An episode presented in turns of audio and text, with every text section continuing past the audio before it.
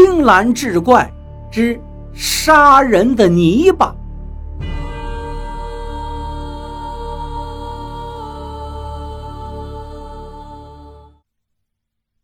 书接上回，梁锦成说到这儿，苦笑着告诉何元辉，他要带着衙役们住进这十字铺镇，务必给他找一间客栈。何元辉是早有准备。现在终于等到县太爷问话了，他拿出一张纸来，把这件事原原本本的告诉了梁锦成。这十亩地原来是十字铺的刘吉同家的。刘吉同呢，原来是个地主，可这个人不喜欢干活，却嗜赌如命，家里头能卖的东西都给卖光了。这十亩地也是因为长期没有找到买主。这才卖给了这高子树。卖地给高子树的时候，还是何元辉给出具的手续。高子树是外乡人，他建房的时候请的都是村人来帮忙。可是他这个人的做法跟别人不一样，每天请的人都不一样。今天请这几个人，明天就换另一帮人。每天日落收工。干活的人就在高子树新搭的帐篷里喝一顿酒，这高子树呢还现场给每个人发三钱银子，这工钱可不低。五天过后，十字铺的这些村民差不多都被他请了一遍了，高家也就停了一天工。晌午时分，高子树的父母跟他的老婆孩子都来到了这儿，中午一家人坐在一起吃饭喝酒。因为有个村民刘三下午出来到附近的土丘上打猪草，被高子树也请到了这棚子里吃了顿晚饭，还喝了点酒。刘三回到家的时候已经是一更天了。等他睡到半夜，这刘三突然想起来打猪草的篮子还落在那个土丘上了，于是呢，他半夜出来找篮子。发现那土丘下面是火光冲天，这才高声呼救。何元辉自己和前来救火的第一批村民是同时赶到现场的。他们来的时候，火势已经过去了，唯独感到这地上是奇烫无比，人根本无法靠近。接着，他就让村子里的一个壮劳力前往县衙报案。没想到大老爷速度奇快。转天就来到了现场。现在大老爷还要留在这里破案，完全可以住到自己家里，让他也能亲自的伺候大老爷几天。何元辉后面那几句拍马屁的话，让梁锦成听起来很不舒服。不过他还有事让何元辉去办，也并没有斥责，只好点头同意了。在去何元辉家的路上。梁锦成又问到了那个刘三，那么晚了，他为了一个打猪草的篮子，有必要出门去找吗？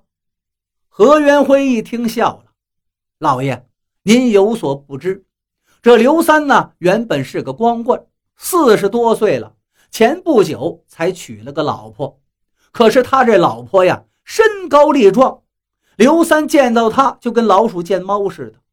他半夜出去找篮子，肯定是他老婆给他撵出去的。他这个人呀，胆小如鼠。成家之前，天一黑就不敢出门。现在可倒好，哎，人呐，他也是一番感慨。说话间就到了何家。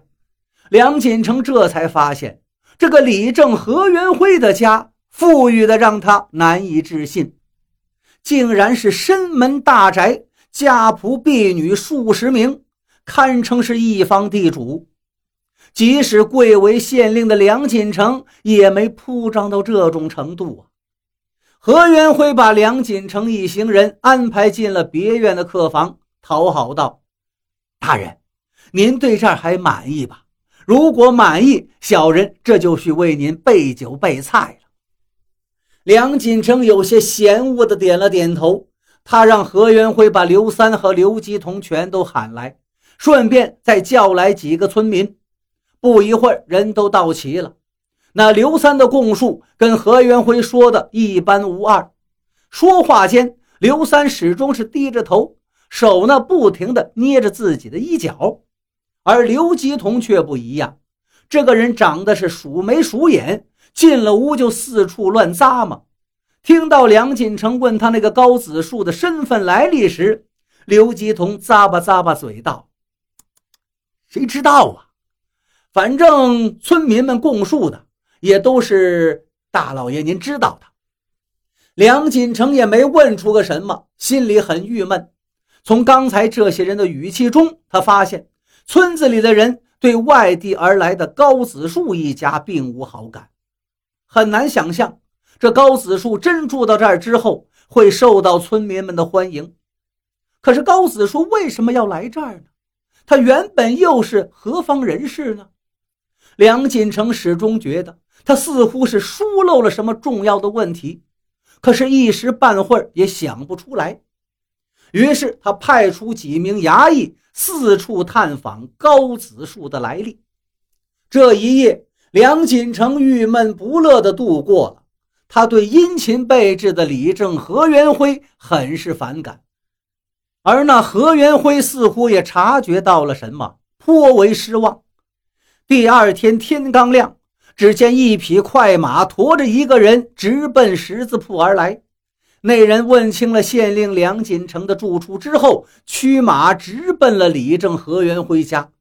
见到梁锦成，翻身下马，悲声道：“大人，那圆通大师，他他他。”梁锦成大吃一惊，忙问道：“长风，你莫急，慢慢说来。”丁长风三言两语就把昨天的事儿禀告给了梁锦成。原来昨天丁长风离开火灾现场，雇了一匹快马，直奔县衙。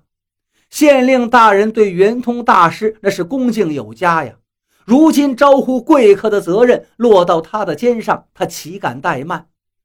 圆通大师果然没有食言。得知梁锦成不在县衙，外出公干了，大师有些失落。然后县令挽留于他，圆通大师也就没有拒绝。等着丁长风安顿好了圆通之后，死在火灾现场的衙役的尸体也运回来了。他的妻子跟父母也到了县衙，丁长风对他们好一番抚慰，又给了一百两纹银，此事才算了结。忙完了这些事儿。丁长风再去安顿圆通大师的旅店客房，却发现圆通大师已经入睡了，房门也没扣开。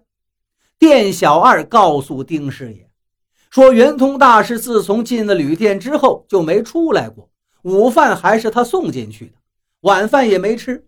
哎，对了，丁师爷，傍晚的时候有个蒙面的女人来找圆通大师，到现在都没出来。所以呢，我也不便去打扰。